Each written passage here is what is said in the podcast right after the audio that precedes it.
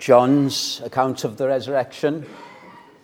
On the first day of the week, Jesus rose from the dead and he appeared to Mary Magdalene. He appeared to the other women later. He appeared to Simon Peter. We know that from Corinthians. And in the evening, he appeared to all the disciples apart from Thomas. And then a week later, on a Sunday again, Jesus appeared to the disciples, including Thomas. There's something special about the first day of the week. It was on a Sunday that Jesus rose from the dead. It was on a Sunday that he showed himself to individual disciples and to the disciples as they gathered together. And that's why we call Sunday the Lord's Day, because Jesus Christ delights to meet with us, not physically anymore, but by his Spirit. And what I long for today is that on this resurrection day, because every Sunday is really a celebration of the rising of Jesus from the dead, we will meet Jesus Christ. Have you come here this morning in order to seek Jesus? We're going to look at his appearing to Mary Magdalene this morning, and then, because it was an evening service where he appeared to the disciples, tonight we will look at his appearing to all the disciples apart from Thomas. So, here is not just Mary Magdalene, but the whole lot of the disciples. They were in mourning, weren't they? we find them at the start of the day, grieving. Hope had been extinguished. They had placed their trust in Jesus of Nazareth as the promised Messiah, and now he was dead. He died on the Friday, they saw it with their own eyes, and his body was taken off the cross and put in a tomb of a wealthy believer and now it was Sunday morning and there was no sign of him. Hope extinguished. They were devastated. The sadness, you, you, you could have felt it. It was palpable.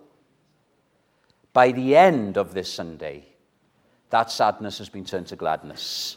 So that's, that's really what I want to look at this morning in terms of Mary Magdalene from sadness to gladness. And isn't that the need for every one of us? Because we are all, in one sense, mourning, aren't we? Today, maybe you think I'm a melancholic Welsh preacher. But let us look at Mary's mourning and see why, in one sense, we should all begin with the sadness. I keep on saying this, but if you think of some of those tall skyscrapers on Manhattan Island, they've been able to build up so high because, first of all, they've dug down so deep. So, if we want to know the gladness of salvation in Jesus Christ, maybe we need first to feel something of the sadness that these disciples felt.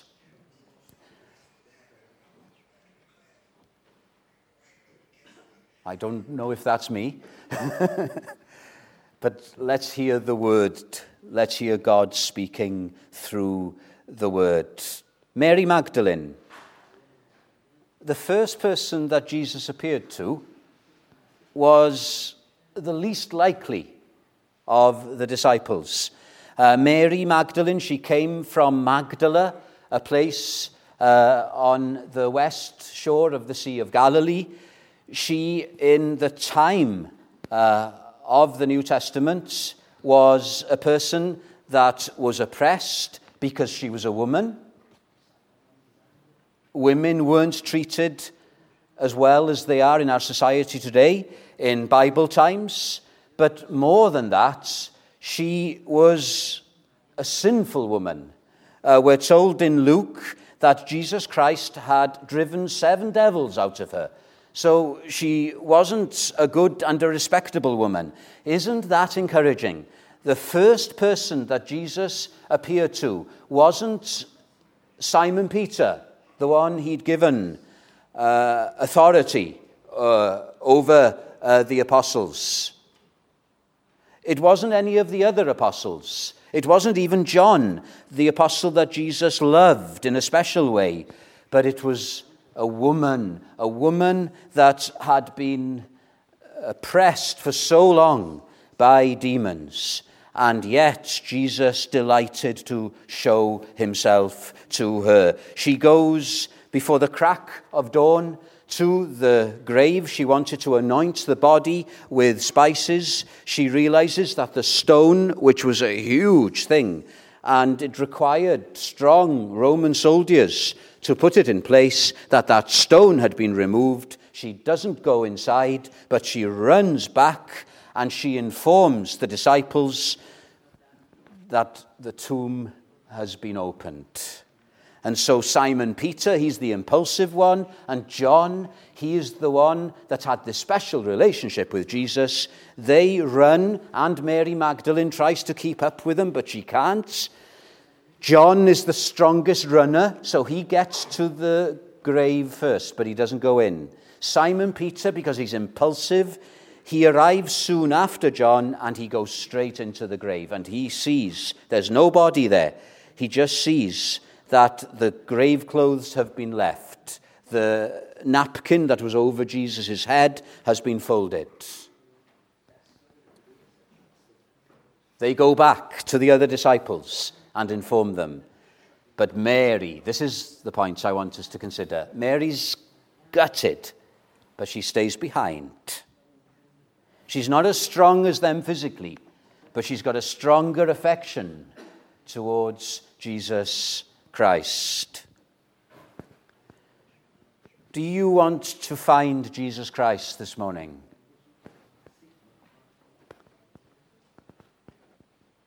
Like Mary, you may think you're a nobody. Like Mary, you think you're not the kind of person that should become a Christian. Surely, Christians, church people, are the respectable sorts.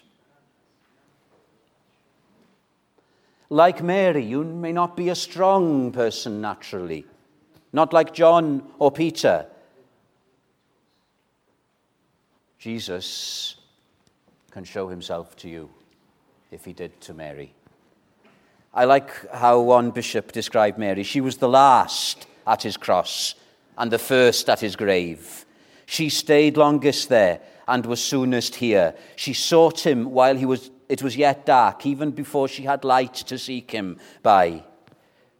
You see, Mary, she just loved Jesus. And there is such a thing as love sickness, so that when the person you love is separated from you, you are just devastated because you're so in love with that person. And it's like that with Mary here. Yes, Simon and John and the other disciples are grieving, but Mary is utterly broken. Mary is the person who lingers. Are we the kind of people that stay behind? Because we want something more. That's what Mary was like.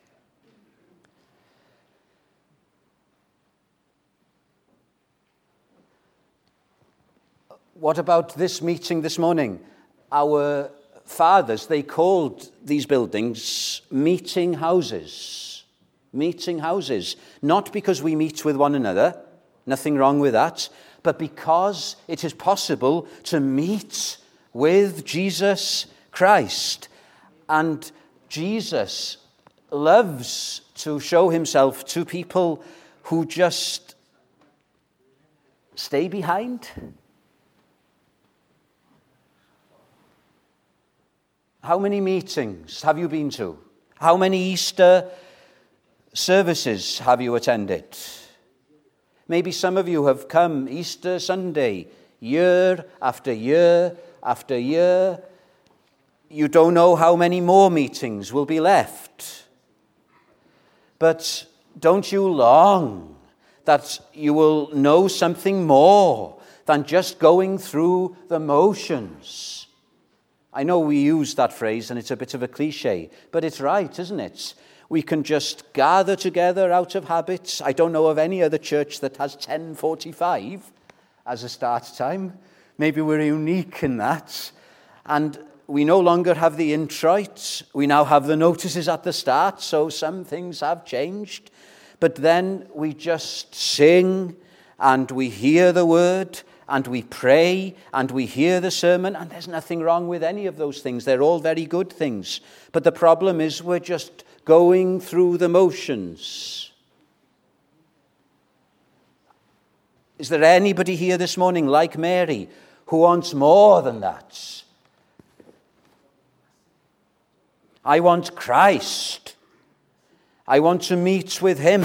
I want to know Him speaking to me by the Spirit in the Word as He did with Mary. My friend, maybe you and I need to be a bit more like Mary if we want to find Jesus Christ.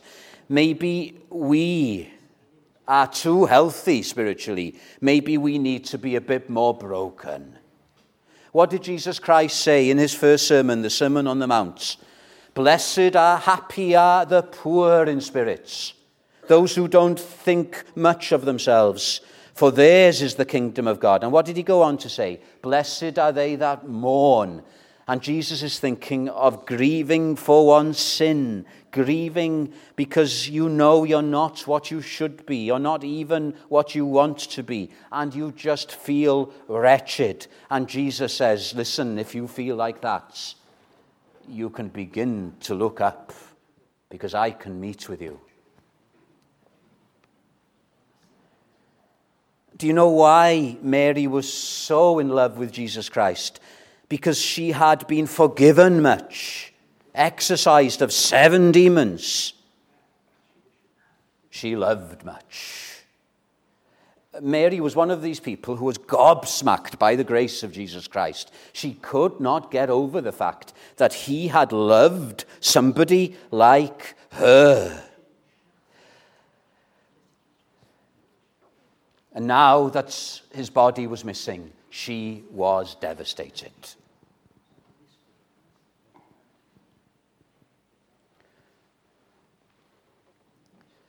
Maybe we don't realize, those of us who are Christians, what it is we've been saved from.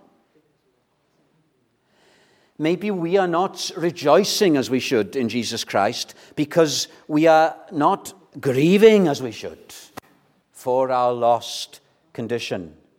And maybe those of you who are not Christians here this morning, maybe you are too apathetic about seeking Jesus Christ because you don't realize the desperate states that you're in.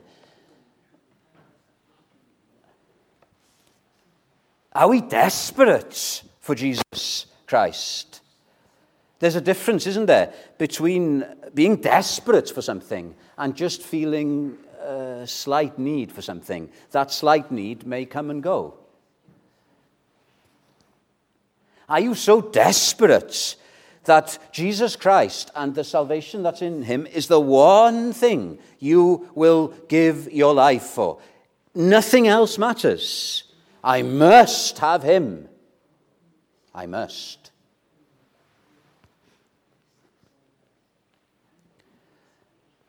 We've got a visitor, well, we've got a few visitors from Australia.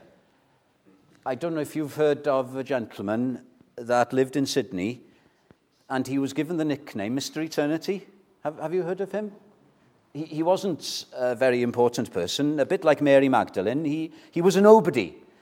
And this man was just struck by the fact that this life is just for a moment, brief, just for a time. And after death, there is this vast thing called eternity. Eternity.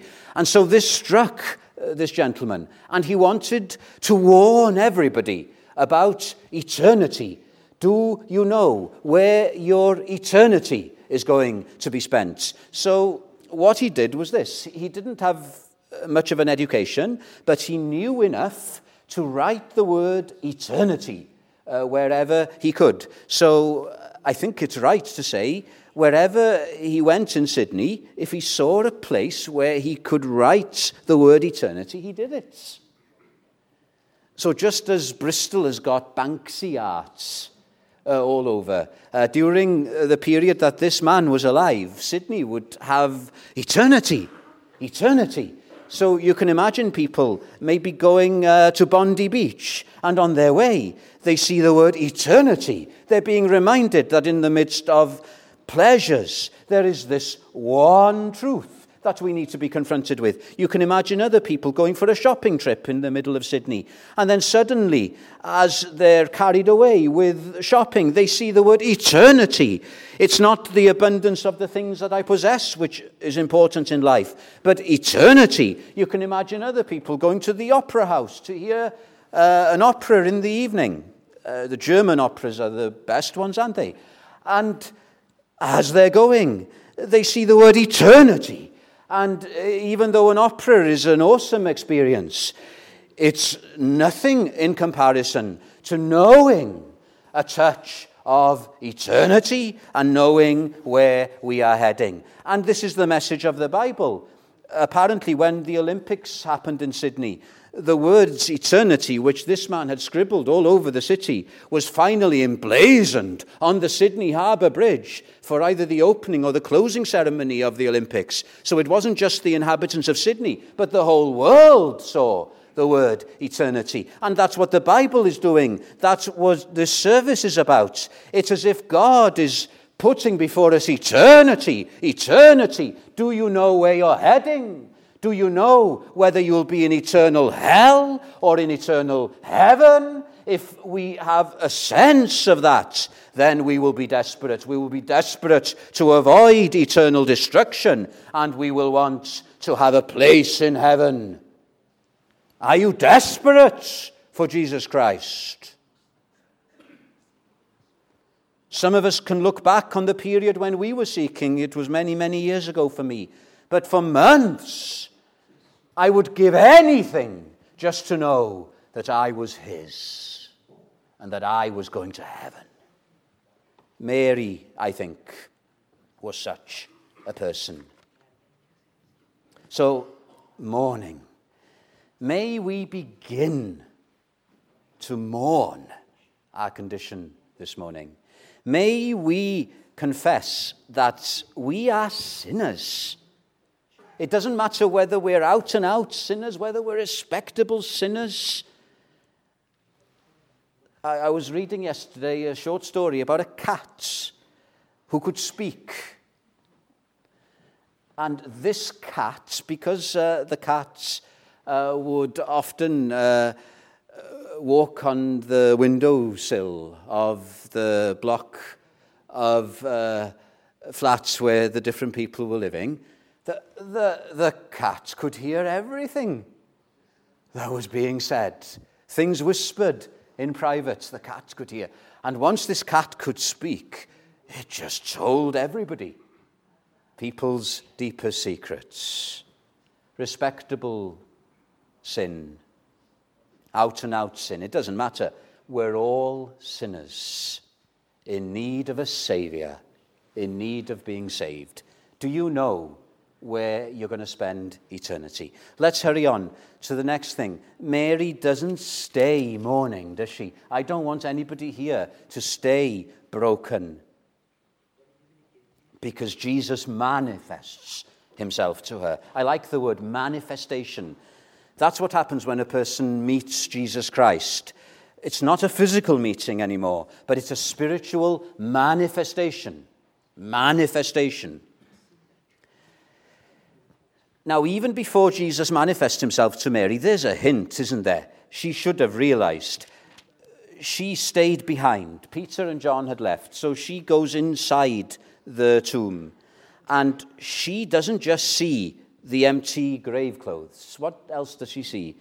She sees two angels, one at the head, one at the foot.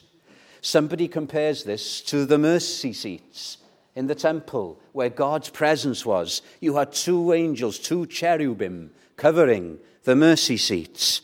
And Mary should have realized this Jesus, it's not that his body has been removed, he has risen. He has risen. Angels are messengers. Uh, you know, you may have been ministered to by angels without realizing it. We don't concentrate on angels, angels are pointing us to Jesus Christ. But angels were present during the most important periods in the New Testament when Jesus was about to be born. It was angels who announced the birth. When Jesus was tempted in the wilderness, angels came and ministered to him. When Jesus Christ in the Garden of Gethsemane was aware of what he was about to do on the cross, and praying that God would take this cup from him if he willed. It was angels who came to strengthen him. And now that Jesus had finished the work on the cross on our behalf and was risen from the dead, it was angels that were there to herald the fact. Hark, the herald angels, not just for Christmas, but for Easter. And these angels are saying to Mary, Mary, listen, hark. Why are you weeping? Why are you weeping? And what does she say? Oh, she says, They have taken away my Lord, and I don't know where they have laid him. I only want my Lord and my Savior. It doesn't matter that I've seen angels. I want Jesus Christ. And then she meets him, and she doesn't realize it. She doesn't realize it. What happens? She sees somebody and she thinks it's the gardener. And she says the same. He says, Woman, why are you weeping? Whom are you seeking? And she, supposing him to be the gardener, said to him, Sir, if you've carried him away, tell me where you have laid him, and I will take him away. It's not a bad mistake, is it, to confuse Jesus with the gardener? The tomb where Jesus was laid was in a garden. Why is there death in the world? Why is there sin? Why is there war? Why is this world in the mess it's in so that we need to be saved? It was because of something that happened in a garden. In the Garden of Eden, where God created this world perfect, and He created the first man and the first woman, Adam and Eve, perfect. They were in a garden. Our first parents were gardeners. It's not a bad job to have, is it? A gardener. That's what God created us for. But this world's in the mess that it's in because the devil came in and the devil tempted our first parents to disobey God. And in a garden they fell. Isn't it significant now? That's in a garden. The new creation the hope is dawning. In a garden, in a garden, this world was cursed. In another garden, hope is coming. And I don't think it's a bad mistake to think of Jesus as a gardener. Because where the first gardener failed by disobeying God, this gardener achieved. And even if you're a believer, Jesus is the gardener, isn't he? I am the vine, you are the branches, and he uh, looks after his branches. And it only takes Jesus to utter one word for Mary to realize who it is. Uh, we don't need to go into it, but oh, the thrill that would have gone through Mary. It must have been electric to hear her name being spoken, because all she can say in response is Rabboni, teacher. She worships. Now, you may say to me, and rightly so, we haven't got the physical presence of Jesus as Mary had. But I will say the same to you. Why are you weeping? If you're saying to me this morning, Pastor, I've heard what you've said about my condition as a sinner, that I'm lost, why shouldn't I be weeping? But I want to ask you, Mary didn't stay in that position because she found Jesus Christ. And you can find Jesus Christ this morning. And this is the wonderful note on Easter Sunday. It's not a note of mourning, it starts with the sadness, but it moves towards the gladness because he's risen. The first Adam fell, but the last Adam, Jesus Christ, rose. The first Adam was defeated by Satan and sin and death. The last Adam was victorious. Why are we weeping? In the centre of Birmingham, Carrs Lane, there's a church there. And in the 19th century, there was a minister there called Dale, R.W. Dale. And he was preparing an Easter morning sermon once. And the thought of the risen Lord broke in upon him as it had never done before. Christ is alive, I said to myself. Alive. And then I paused. Alive. And then I paused again. Alive. Can that really be true? Living as really as I myself am? I got up and walked about repeating, Christ is living. Christ is living. It was to me a new discovery. I thought that all along I had believed it, believed it in the head, but not until that moment did I feel sure about it. And I then said, My people shall know it. I shall preach about it again and again until they believe it, as I do now. And they began a custom in Carrs Lane Church every Sunday morning to sing an Easter hymn. He's alive. A living Christ is an all powerful Christ. A living Christ is a present Christ. A living Christ is a Christ who gives us eternal life. A living Christ is a Christ who gives victory. He's alive, my friends. Yes, the sting of death is sin. But he, on the cross, took our sins upon himself. He took the sting, like the sting of a bee. Once a person's been stung by a bee, the bee has no more sting left, it dies. So once Jesus Christ had taken the sting of our sin on that cross, there's no more condemnation for us in Jesus Christ. And when we're remembering the cross, we don't stop at the cross. What hope would there be if we stopped at the cross? Because Jesus Christ died and was buried and he rose again. That's where we go from the cross. And we don't even stop at his rising again because he didn't stay on this earth physically. He ascended into heaven, and that was his victory parade. He had conquered his enemies, our enemies. What are our enemies?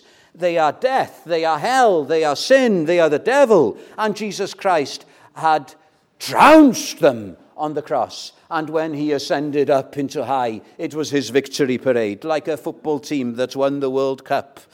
Uh, they have a, a, tour, don't they, of the home city in uh, an open top double decker bus.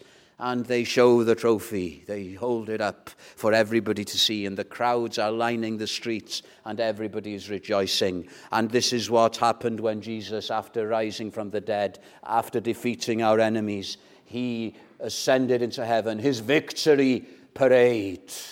And we, his people, if we're trusting in him, we are no longer sad, even though we're still sinners, because he has conquered sin. Even though we have to die, we are no longer without hope, because he has dealt with death. And even though the devil still gets at us, we are no longer his slaves Jesus Christ is the one who is in complete control, and we can't help but rejoice. And what better to, today than rejoicing in Jesus Christ? Uh, we're going to sing soon, I serve a risen Savior. He's in the world today. And even if Jesus doesn't speak to us in his word, he's still alive. He's still alive. And I just want every one of you to put your complete trust in him and to say, In Christ alone, my hope is found. I got no other hope. I can't rely on my own good works. I can't rely on my religiosity. I can't rely on anything but Jesus Christ. And even when darkness veils his lovely face, I still rest in his unchanging grace. He's alive. Rejoice, rejoice, O Christian.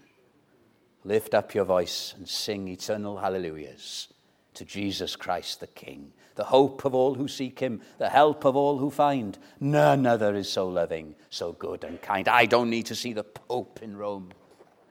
I've got my Father in heaven who is always there. And then, very quickly, Jesus gives Mary Magdalene a message. She believes him again, doesn't she? Don't we need to believe in him again? And she gives him a message. I love this. She gives him a message to give to the apostles. So Mary is an apostle to the apostles. I'm not sure if this teaches us that we can have women preach, but it must have been something for Mary to preach to the apostles. And they didn't believe her at first. Jesus says, Stop clinging to me, for I have not yet ascended to the Father, but go to my brethren and say to them, I ascend to my Father and your Father and my God and my God. And what did Mary do? She obeyed Jesus Christ. She believed in him. Trust and obey, for there's no other way to be happy in Jesus. Mary Magdalene came and told the disciples that she had seen the Lord and that he had spoken these things to her. My friends, that's what preaching is. I'm not here this morning to try and prove to you that the grave being empty was proof that Jesus Christ is risen. Uh, I'm not here to do that. I'm just here to declare to you that He's alive and that He can save you. And that I know this because I have experienced this just like Mary had experienced it. And every one of us here who is a believer is a witness to these things. A witness.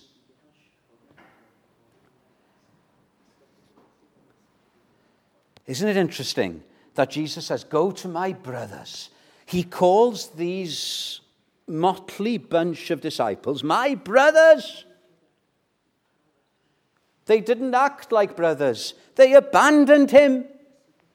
And in the account in Mark, he says, Go to my brethren and Peter. He singles out Peter. Peter, the one who denied him. Peter, the one who was probably still weeping bitter tears. And Jesus says, Go to them. They're my brothers. Wonderful grace. Outrageous grace, isn't it? Outrageous. In his upper room sermon in the Gospel of John, uh, after the Last Supper, Jesus said, I don't call you servants anymore, I call you friends. So they started off as servants, following Jesus. Then they became friends. That's a bit closer, isn't it? Now they're brothers. That's closer again. And you know what? It gets even better. Because when you become a Christian, not only are you a follower of Jesus, not only is Jesus your friend, not only is Jesus your brother, but Jesus is your husband.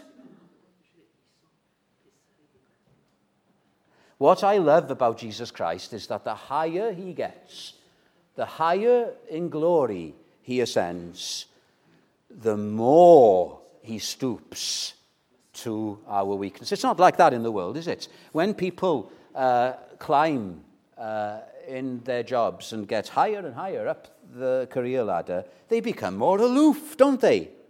They become less approachable. But the higher Jesus goes, the more open his arms are to welcome you and me.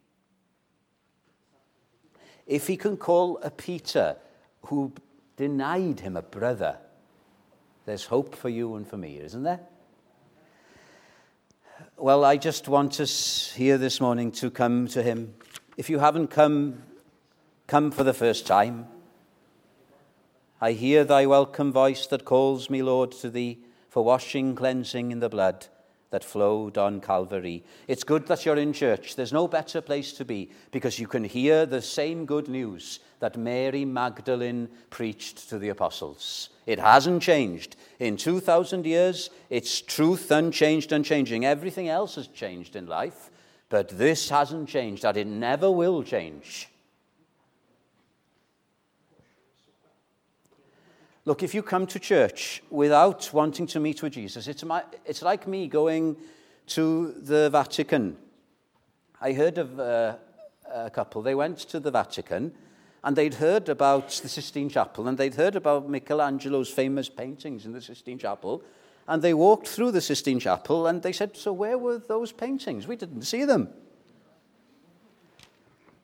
Well, they were up on the ceiling.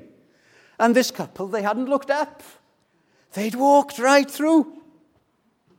And you can come to church like that.